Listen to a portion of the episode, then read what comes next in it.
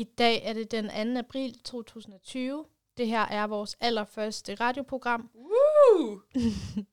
Vi er to unge kvinder, som skal til at sende feministisk radio. Velkommen til Langt til Ligestilling. Vi kommer normalt til at sende torsdag nat mellem 12 og 02 på Loud, og derudover så ligger materialet tilgængeligt på signmag.dk. Lige nu er der undtagelsestilstand på Loud, så formatet bliver en smule anderledes, og vores pro- programmer kommer til at bestå af kortere indslag. Yes, vores første program her indeholder en kort introduktion af, hvem vi er som personer, og hvorfor vi har valgt at lave feministisk radio. Jeg hedder Marie, Jeg hedder Hinda. og du lytter til Langt til Ligestilling.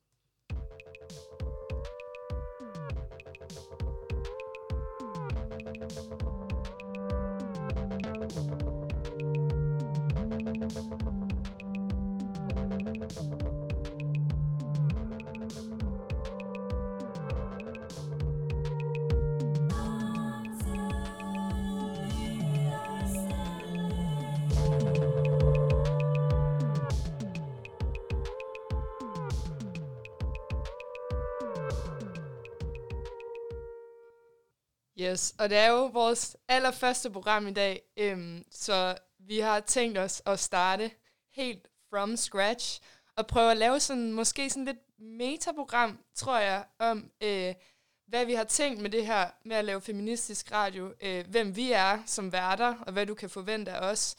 Øhm, men måske i hvert fald bare sådan en, en lidt en introduktion, fordi at øh, feminisme jo i nogens ører øh, lyder som fuldstændig fantastisk og noget, de synes er mega nice, gerne vil tilslutte sig, og i andres ører lyder det som øh, et eller andet øh, radikalt politisk initiativ, som man bare overhovedet ikke har lyst til at associeres med.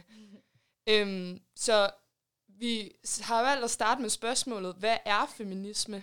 Og så derefter, hvad er feminisme for os?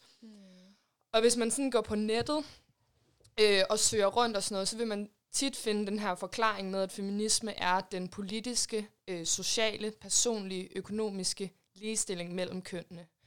Og det er sådan, at øh, feminisme er startet som en kamp for kvinders rettigheder, øh, dengang hvor man for eksempel ikke havde retten til at stemme som kvinde, øh, man ikke havde retten til at bestemme over sig selv egentlig i virkeligheden, øhm, og har jo så senere udviklet sig til en kamp om ligestilling i et meget mere øh, komplekst system af ligesom forskellige undertrykkende faktorer og forskellige magtstrukturer. Jeg tror for mig, så jeg, jeg tror, jeg vil sige, at der er ikke nogen, der sådan kan fortælle dig, øh, hvad hedder det, den sådan afgørende forklaring på, hvad feminisme betyder, øhm, fordi vi også er en masse forskellige aktivister inden for det her felt, der ligesom har vores egne sådan øh, visioner og idéer osv. Men jeg tror for mig så er feminisme et øh, politisk og historisk værktøj til at forstå mig selv og til at forstå vores samfund. Og det er et værktøj, jeg kan bruge til at sætte spørgsmålstegn ved de normer og forventninger, der er stillet op, øhm, ikke mindst til folks identiteter øhm, og til folk som mennesker. Og dermed også et værktøj, som jeg tror, jeg kan bruge til at se igennem nogle af de her strukturer, og til måske at bryde ud af det. Mm. Og det leder os jo lidt til at snakke om, hvad intersektionel feminisme er. Den yes. Vil du måske tage hen da.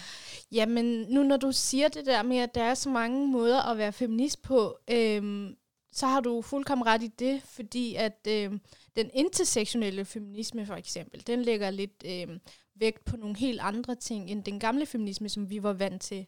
Det her, den her intersektionelle feminisme, den, øhm, den opsummerer alle de øhm, aspekter øh, af ligestillingen, som øh, mennesker kan være ulige på, hvis du forstår, hvad jeg mener.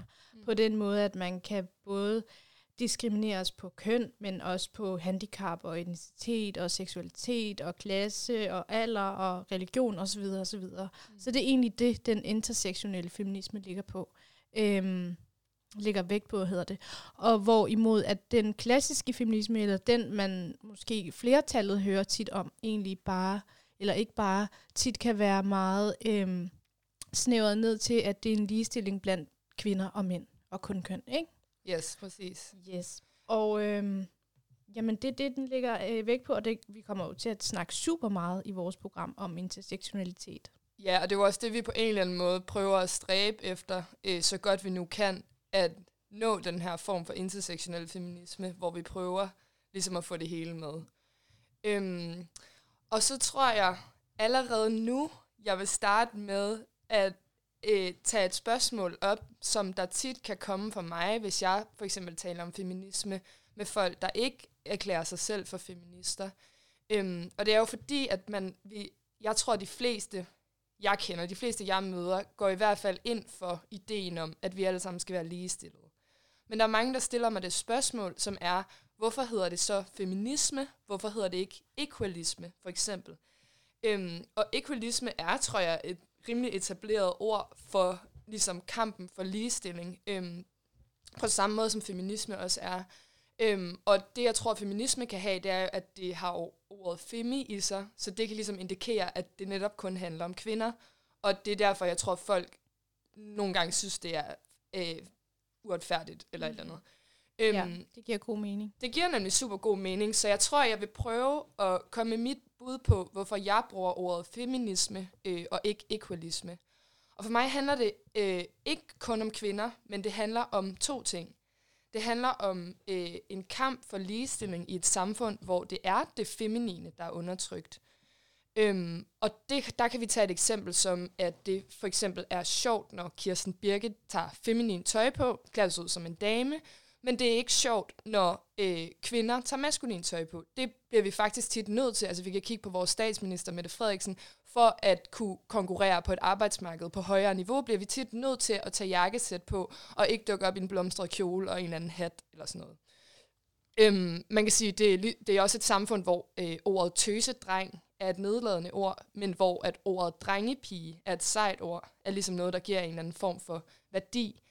Øhm, det er et samfund, hvor at man økonomisk set har omsorg, ikke den samme værdi eller samme valuta som for eksempel øh, som individuel præstation. Altså, der kan vi kigge på øh, hjemmegående eller pædagoger eller socioassistenter, alle de her omsorgsfag øh, versus topchefer i Microsoft eller wherever. Ikke?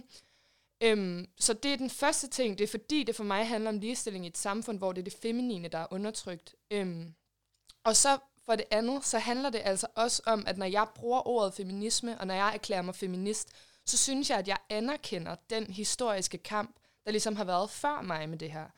Det er en anerkendelse af, at jeg ikke bare siger, at jeg går ind for ligestilling, men derimod siger, at jeg kæmper aktivt for ligestilling i et samfund, hvor det ikke er en realitet. Og det er ikke en realitet specielt for folk, der, har, der er feminine, for øh, nogle kvinder, for fems og for alle de, og for mænd, der er feminine, og for os alle sammen. Ikke? Hmm. Ja. Og ved du hvad, når man først lægger mærke til det, øh, den ligesom, de briller der, du ser øh, sådan noget som påklædning med, for eksempel, så kan man heller ikke overse det. Mm-hmm. Det er det. It's a blessing and a curse. Men øh, jeg har faktisk mit yndlingsfeministiske nummer med i dag, øh, som vi skal spille lige om lidt. Men først vil jeg gerne øh, give udtryk for, hvorfor det her nummer for mig er så kombineret med feminisme og ligestilling. Fordi at nummeret, det hedder Brown Skin Girl, og det er Beyoncé og nogle andre artister, og faktisk også hendes lille datter, som synger. Øhm, men det her nummer, det er ligesom øhm, et nummer, der hylder mørke kvinder. Øhm, de, den, altså, det handler om hudfarver, og det handler om, at man skal være stolt af den her mørke farve, mørke hudfarve. Hun synger til hendes datter, hvor hun siger, øhm, din, din hudfarve, den fortæller din historie, og du skal være stolt af den. På den måde synes jeg, at det er et utroligt opløftende nummer, Øhm, fordi når vi snakker om så meget lighed mellem raser, øh, så er hudfarve jo blandt andet noget, der, noget af det, der spiller den største rolle. Og den her sang, den fortæller, øh, hvor meget at man, man ikke skal skamme sig over sin hudfarve, selvom verden omkring en nogle gange godt kan være super diskriminerende. Yes. skin Your skin just like pearls, best thing in the world. Never trade you for anybody else, and a brown skin girl. Your skin just like pearls, the best thing in the world. I never trade you for anybody else singing. She says she really grew up poor like me. Don't believe in nothing but the Almighty. Just a little jeans and a pure whitey. She never dream forever be nobody wifey. Yeah. She well, I mean a pretty but your heart is a miss. Play you like a villain cause she caught in a way. Tonight I am walking away. Nine to five mine and I grind. Yeah, yeah. Tonight I might fall in love. Depending on how you hold me. I'm glad that I'm calming down. Can't let no one come control me. She fights it by falling slowly. If ever you are in doubt, remember what mama told me. Brown skin girl, your skin just like pearls. Your back against the world. I never trade you for anybody else. A brown skin girl, your skin just like pearls. The best thing in the world. I never trade you for anybody else. Pose like a trophy when Naomi's walking. She need an Oscar for that pretty dark skin. Pretty like Lupita when the camera's closing. Drip broke the levee when my Kelly's rolling. I think tonight she might braid her braids. Melanin too dark to throw her shade. She minds her business and winds her waist. Go like 24K. Okay. Tonight I might fall in love, depending on how you hold me. I'm glad that I'm calming down. Let no one come control me. Keep dancing and call it love. She fighting but falling slowly. If ever you are in doubt, remember what mama told me. Brown skin girl, your skin just like pearls. Your back against the world. I never tried you for anybody else. A brown skin girl, your skin just like pearls. The thing all the world. I never tried it for anybody else. Oh, have you looked in the mirror lately? Wish you could trade eyes with me. Cause there's complexities in complexion, but your skin is glow like diamonds. Dig me like the earth, you be giving birth. To everything alive, baby, know your worth. I love everything about you from your nappy curls to every single curve, your body natural. Same skin that was broken, be the same skin taking over. Things out of focus view,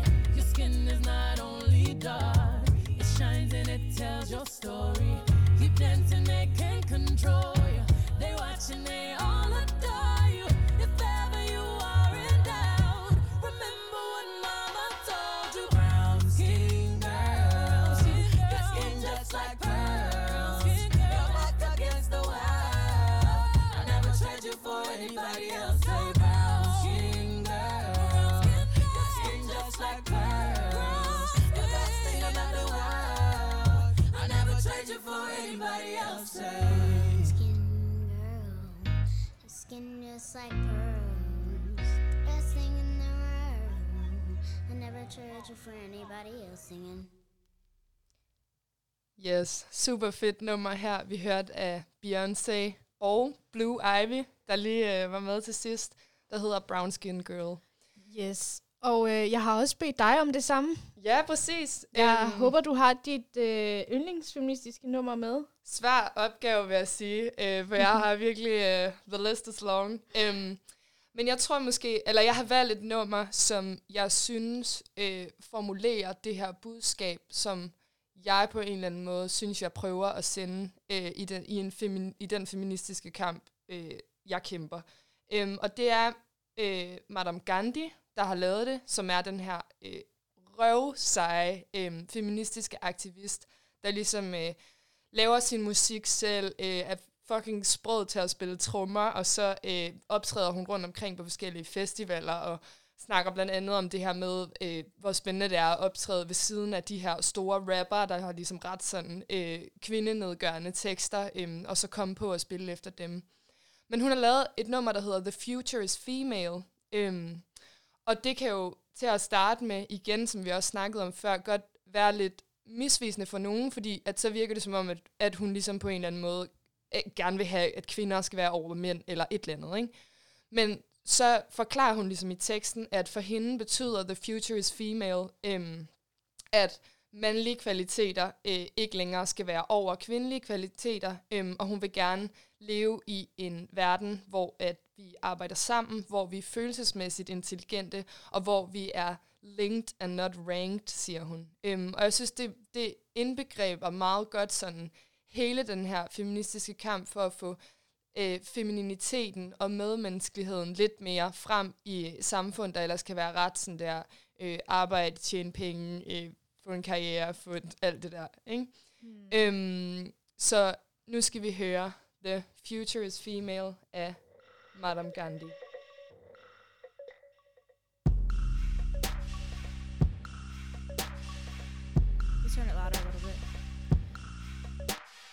I heard Amy Poehler speak at the White House. Her words hit me hard like a light bulb. Fictitious depictions of girls must die out.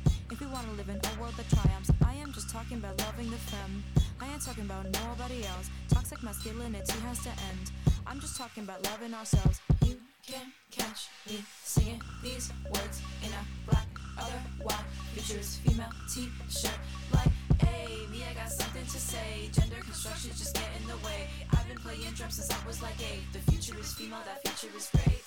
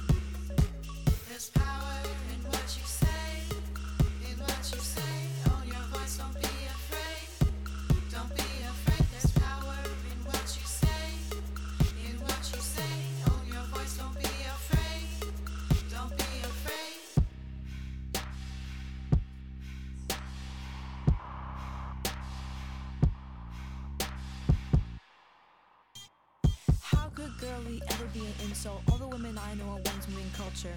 What would happen if we all would lead with a little less aggression, more femininity?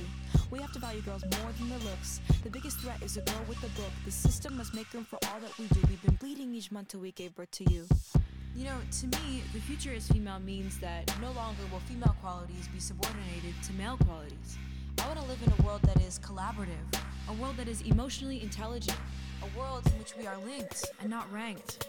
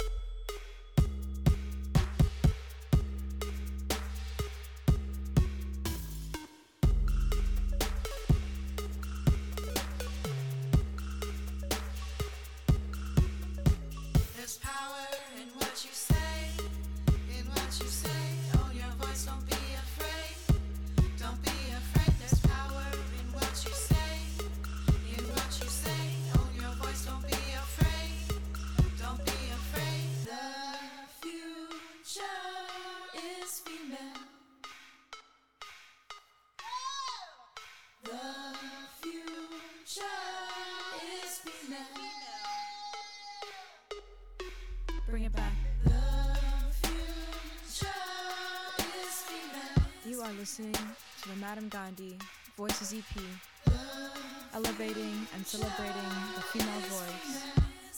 The future is female. The future is female. Yes. The Future is Female af Madame Gandhi. Super femi-fantastisk nummer, Marie. Jeg kan godt forstå, hvorfor det er dit yndlingsfeministiske nummer. Øhm, altså, jeg kan ikke lade være med at tænke, bliver man feminist, eller er man feminist? Altså, har man altid været det, eller er det noget, man ligesom åbner øjnene op for? Øhm, hvad er din baggrund egentlig med det? Hvordan startede det her? Hvordan fik du ligesom indblik i hele den her øh, verden, der handler helt vildt meget om at se tingene øh, kritisk og øh, forholde sig kritisk til samfundet og til alle de strukturer, som øh, feminismen egentlig er modstander af? Mm. Ja, Uh, it's a big question jo. Altså, uh, men jeg tror, altså, jeg tror, at man bliver feminist af at være, af at kæmpe nogle af de her kampe, øhm, som man måske har, eller er kæmpet nogle af de her kampe i forvejen, og så lige pludselig går det op for en, at feminismen er et rum, hvor at man har plads til det.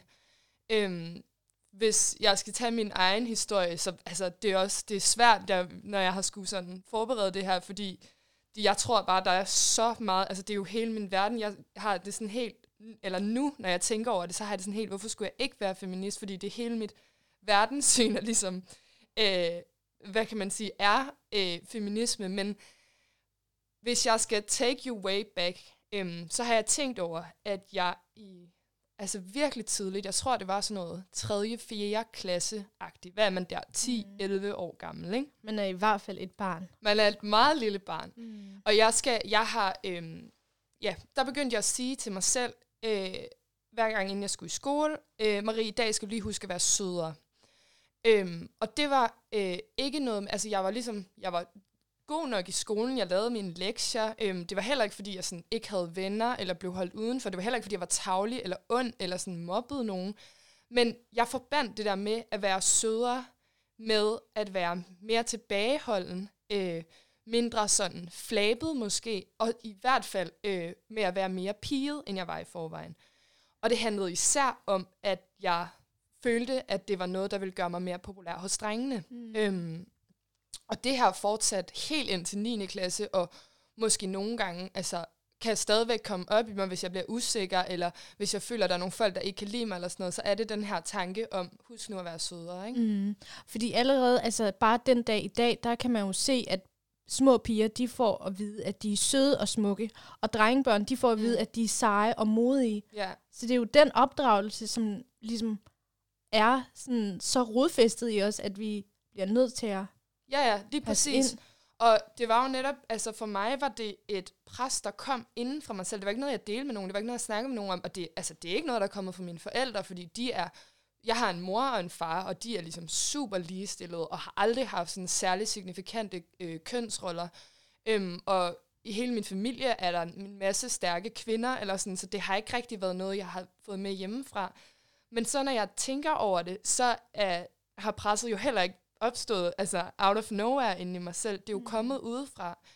Um, og jeg kan huske en anden episode fra den gang, hvor jeg gik i SFO, hvor at um, en pædagog ringede hjem til min mor øh, og sagde, at hun skulle komme over på skolen til en samtale, fordi der var altså noget galt med hendes børn. Og det var altså fordi, at mig og min søster, øhm, vi havde ikke lyst til at være med til pigeklub, og vi larmede for meget og løb for meget rundt ud ved gangene, når vi havde SFO. Og så, altså det ville min mor jo selvfølgelig ikke acceptere, men det var, det var sådan et tydeligt sådan kønnet, fordi dine piger er piger, og de ikke vil lave de her ting, så må der være et eller andet galt med dem.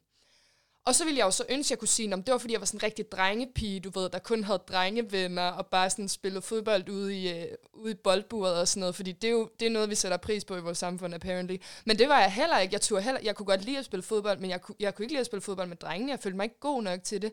Så for mig, hvis jeg sådan skal prøve at sætte ord på det nu, eller analysere det lidt nu, tror jeg, at jeg fra en meget tidlig alder har følt øhm, blandingen af at være kvinde, og ikke leve op til, hvad det burde indeholde, og så føle mig forkert, eller få at vide, at det var forkert. Og så blanding af at være kvinde, og faktisk leve op til, hvad det indeholder, og så stadig føle mig forkert. Øhm, og det har været sådan noget, hvis jeg var for højt råbende i sociale sammenhænge, for eksempel, eller for aggressiv i en fodboldkamp, eller så senere i mit liv, hvis jeg har bollet lidt for meget rundt eller et eller andet. Så er jeg ligesom gået på kompromis med min kvindelighed, for ikke at være reserveret og tilbageholdende. Og så bliver man ligesom modtaget som øh, for meget, eller for aggressiv, eller i hvert fald sådan usekset og uschammerende. Ikke? Mm. Øhm, og så på samme måde har jeg været sådan typen, der godt kan lide at gossip vildt meget med mine veninder, der godt kan lide at flette hår og lægge make up og spille Sims og alle de der ting. Og det har jeg ligesom så også fået at vide, er forkert, fordi det er ligesom sådan noget pigefnider, eller øh, det er sådan en rigtig tøsepige, eller et eller andet. Og jeg tror bare, jeg har, det har simpelthen været så frustrerende, fordi du kan ikke rigtig vinde så, vel? Fordi Nej. at du kan hverken leve op til de maskuline værdier, som er dem, vi sætter mest pris på i vores samfund, fordi jeg er født øh, kvinde, og jeg føler mig som kvinde, men jeg kan heller ikke leve op til de feminine værdier, for hvis jeg gør det, så vil jeg altid være sværere stillet end folk med maskuline værdier. Hmm. Øhm, så det er sådan startet som barn det her med, at godt kunne se, at verden fortalte, at der var nogle ting, jeg gjorde, der var forkerte, og det synes jeg selvfølgelig var uretfærdigt. Øhm, og så tror jeg især det at begynde at få et sexliv og begynde at gå i byen, øhm, det har virkelig også sat gang i min øh, ligesom kamp, eller sådan, fordi at man, jeg har mærket både på egen krop og gennem øh, venner og veninder, hvor normaliseret en overgrebskultur vi har, altså hvor passiv ens rolle som øh, kvinde eller fem skal være i hele sådan dating, scoring, sex, øh, bylivet. Øhm, så har jeg også, så fik jeg min første kvindelige kæreste efter gymnasiet, øhm, og har derigennem også oplevet, hvor mega heteroseksuel en verden man ligesom lever i, øhm, og hvad det ligesom koster ikke at passe ind i det, eller hvordan det kan være svært. Øh, så der har været alle de her kampe, hvor jeg på den ene eller den anden måde har følt mig begrænset. Øhm, men det var først i sådan noget anden 3. G-agtigt, hvor jeg begyndte at kalde mig feminist. Øhm, og det var simpelthen fordi, at feminisme har jo det her kæmpe stigma, så jeg kunne godt i 9. klasse råbe op om nogle af de her ting eller sådan noget, men jeg vil aldrig identificere mig med, hvad feminismen betød. Men lige pludselig gik det altså op for mig, at øh, feminismen, øh, som startede som min egen sådan, frigørelseskamp, ligesom gav mig et sprog for alle de her ting, jeg havde følt. Øhm, og lige så snart man accepterer det og begynder at sætte sig ind i det, så kan man altså også begynde at se, hvordan andre grupper end bare dem, de grupper, jeg lige passer ind i, lider under samme begrænsende strukturer. Og der tror jeg især, at queer-feminismen har, synes jeg har været mega interessant. Øhm, det er også noget med, at jeg har haft, ja, at jeg har venner, der er queer, ikke? og har måske også oplevelser med det her øh, selv, men fordi at det er jo især de her øh, minoritetsgrupper, som, som virkelig kommer til at clashe med de normer, vi stiller op i et samfund i dag. Øhm, men så helt til sidst, så vil jeg sige, at jeg synes faktisk, det gælder alle sammen, fordi jeg tror også, at alle de her ting og forventninger, og ikke mindst de ting, man tror, man skal leve op til som barn, kan være sindssygt begrænsende for ciskønnede mænd, mm. øh, ikke mindst. Lige præcis. Så ja, sådan lidt uh, long story short. Um, Mm. Og Hinda, du har jo en anderledes historie end mig, men jeg ved, at din historie er virkelig interessant også. Så du kan måske fortælle, hvorfor du er feminist. Ja, altså min historie er lidt interessant, men det er jo mere eller mindre de samme, øh, de samme problemstillinger. Øhm, alt det, du siger, det kan jeg faktisk godt genkende, fordi at øhm, jeg kommer modsat dig fra en virkelig, virkelig religiøs familie, og øh, jeg blev født i en familie, som ligesom havde alle de her øh, forventninger til, hvem jeg skulle være som person, som kvinde.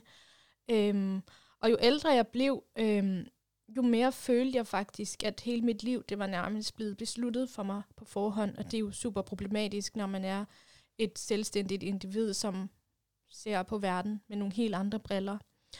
Øhm, som kvinde skulle jeg faktisk passe ind i nogle af de her virkelig bizarre kønsroller, som du også øh, nævner.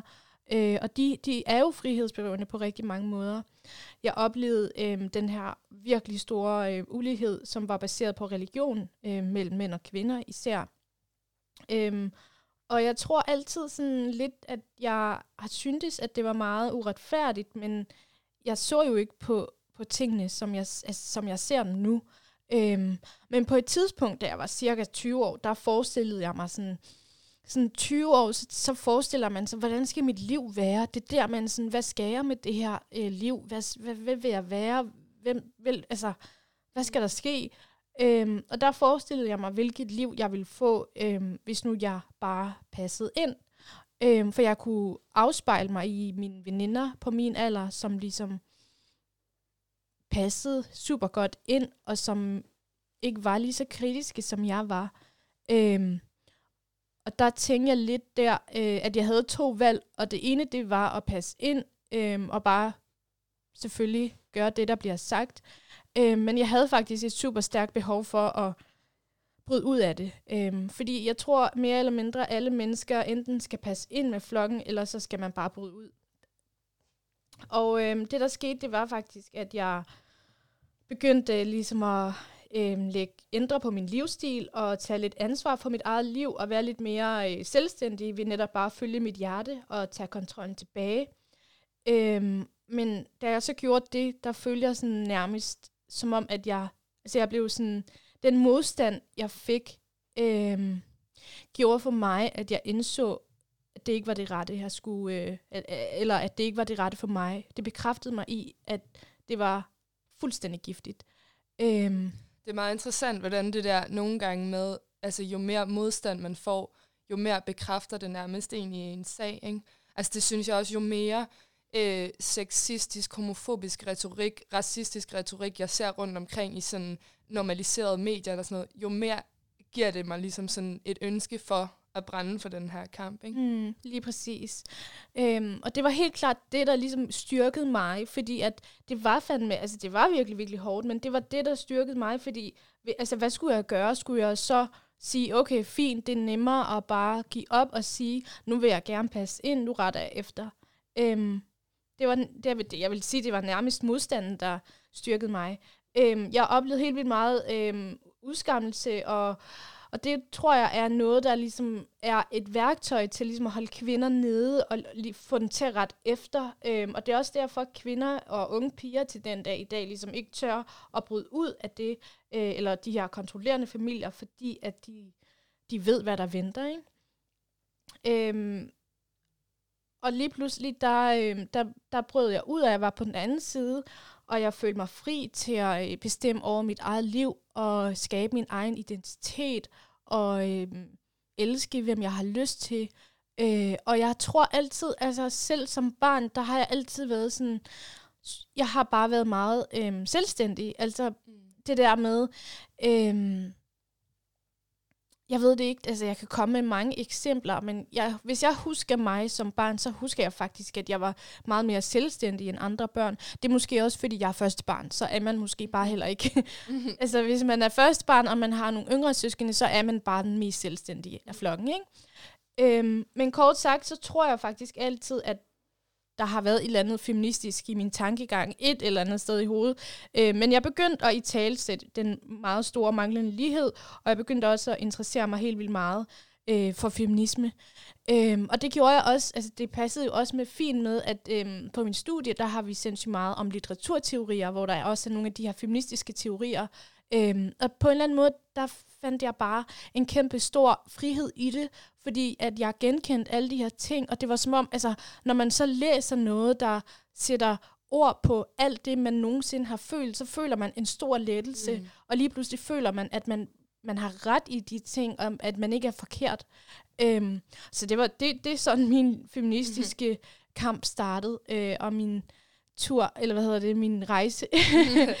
øhm, men det er jo meget anderledes for dit. Øhm. Rejse til ligestilling.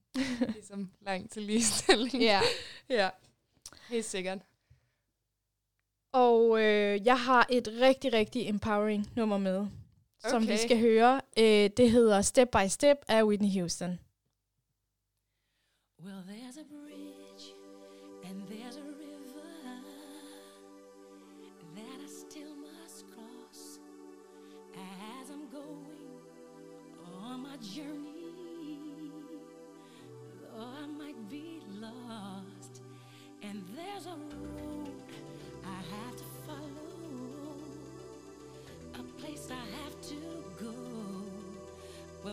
told me just how to get there.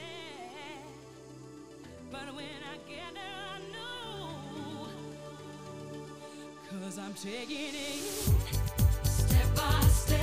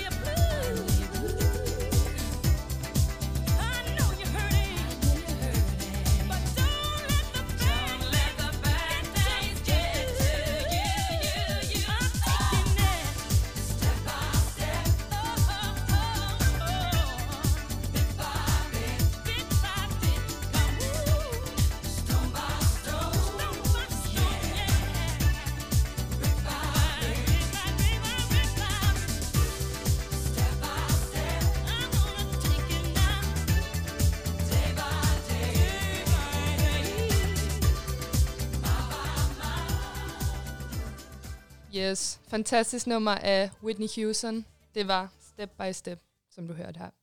Øhm, nu kan vi øh, runde den her sort of introduction øh, af med at tale lidt om, hvorfor vi så øh, vil lave feministisk radio, og måske tale lidt om, hvordan vi tænker, at man kan formidle feminisme, eller at man kan i hvert fald skabe nogle interessante øh, diskussioner, eller debatter, eller tanker, eller whatever med mm. øh, feminisme i radioen.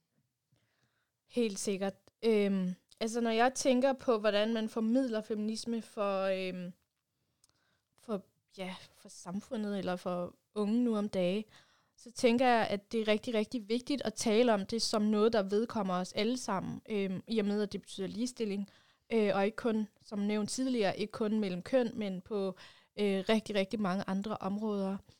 Øhm, jeg fornemmer egentlig lidt sådan, jeg ved ikke om det er bare mig, men jeg fornemmer, at der er sådan helt overordnet, lidt negativ lavet forestilling om, at feminisme kun er for kvinder, og øh, at der er sindssygt mange fordomme om, at det er skingert, og det er sure kvinder.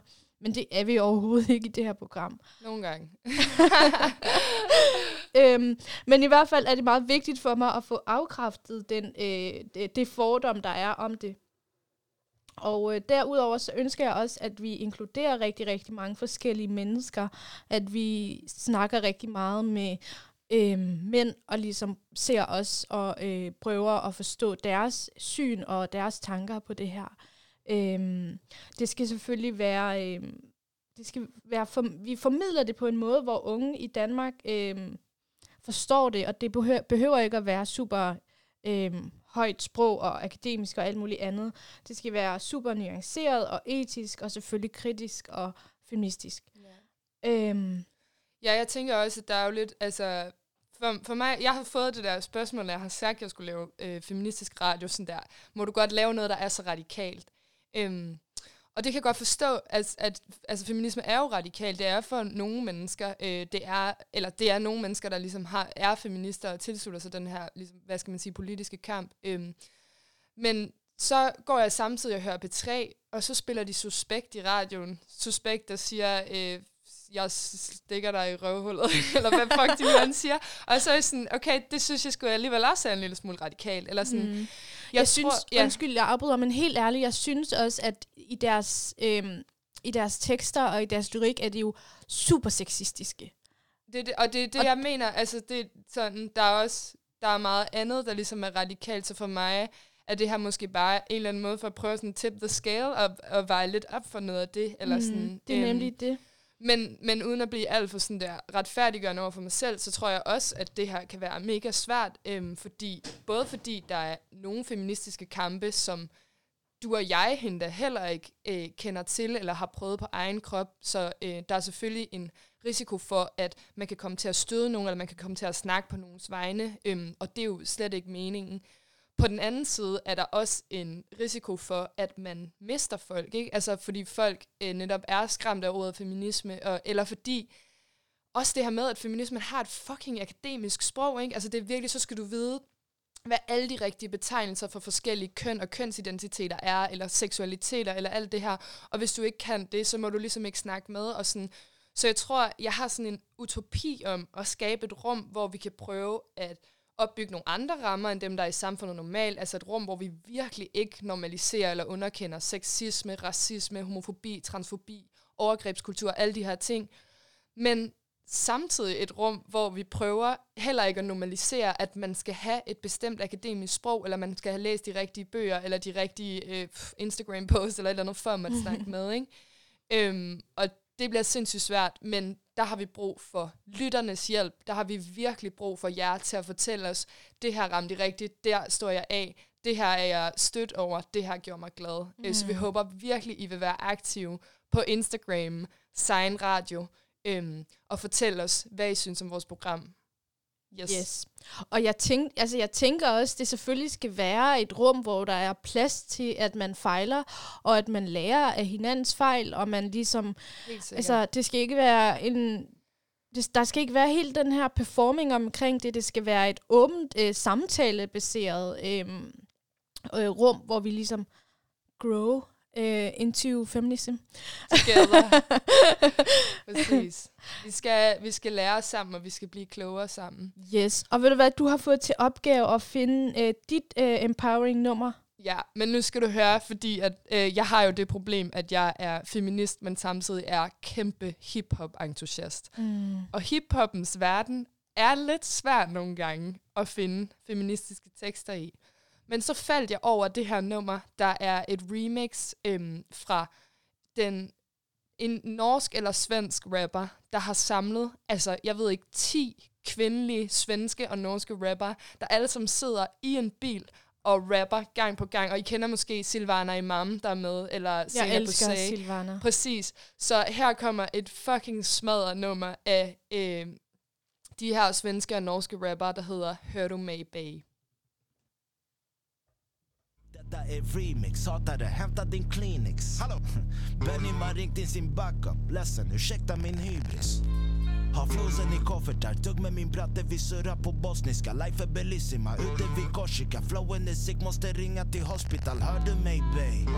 Lyssna på mig, jag har mina systrar med mig. Ekarna ekar, jag hör hur ni snackar. Flowet är vackrast, av blåa jag backas Hör du mig babe? Mannen det är Sherry, dissa min grej är du deli. Är du dum län? Vi ger mig kärlek oändligt Blåa Sverige vad händer? Vad händer? Kicka den som henne och Goitom, Quaison och dom Luta tillbaka, äter en häst Folket kan hitta mig ute i väst Hör du mig babe? Det sa mina dumba. Ey. Om det var någon som undrar Jag och mina girls vi håller det hundra Always on fleek baby, always on fleek. Bay, vi på repeat. Yeah, Yeah. en Jag är här för att stanna, är här för att ta över Det sa mina dumba, jag hoppas ni hör Hör du mig bey? Hör du mig bey? Hör du mig? Hallå? Om du hör mig säg yay Hör du mig? Yay yay Yay yay Hör du mig bey? Hör du mig? Hör du mig bey? Hör du mig? Hallå? Om du hör mig säg yay Hör du mig?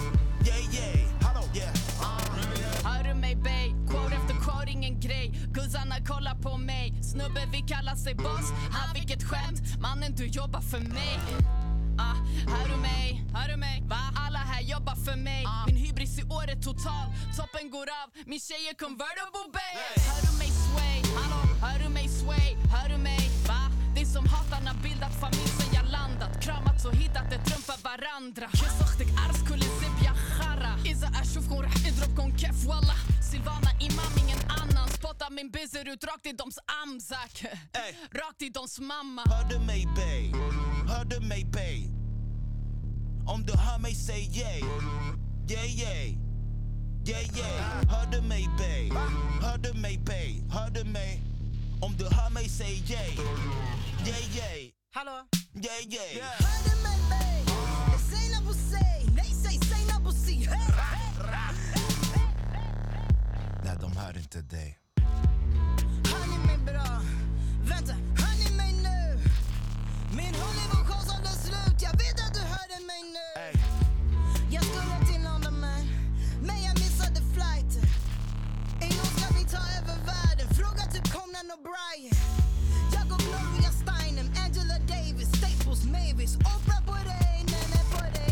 dig Sherry på dig Hör du mig babe? Snacka bara true shit Babe jag är allergisk mot bullshit. Dansar på dig Ami på dig Fana Jackie Hör du mig babe? Åh, jeg har det min bay Min G, jeg skulle døde for dig MCs er födda for mig Sluta snacka skit på beats, ni är bakgrundskörer till mig Shunon spelar viktig. Medan alla vet att hela du är fiktiv. Vi kan ta det tillbaka till borgen Beiga Buffalo School, Will Smith på Hötorget Vad? Wina upp och ner som en hiss? Mina brudar går förbi och han skiter piss. Mållös som ett stolpskott Boy har inga bollar, vilken miss. Hallå det är man pay bay Hör du mig bay, hör du, hör du mig bay Han försökte haffa men med passar tjafsar aldrig med en svart katt i natten Det är ett stort nej bay Hör du mig bey? Hör du mig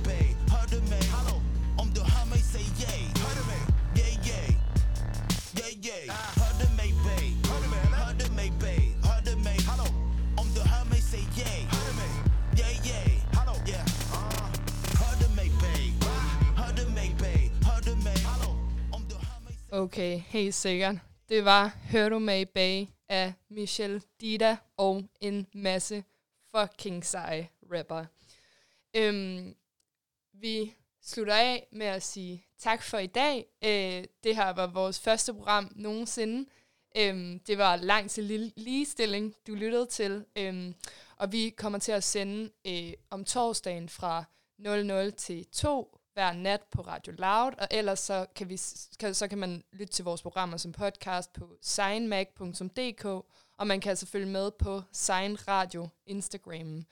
Øhm, hvis man har lyst til at kommentere på det, vi laver, hvis man har noget spændende, man synes, vi skal snakke om, eller et eller andet, øhm, så gå endelig ind og gør det. Og ja, så øh, er der vist ikke så meget mere at sige til det i dag. Nej, tak for i dag. Tak, fordi I lyttede med.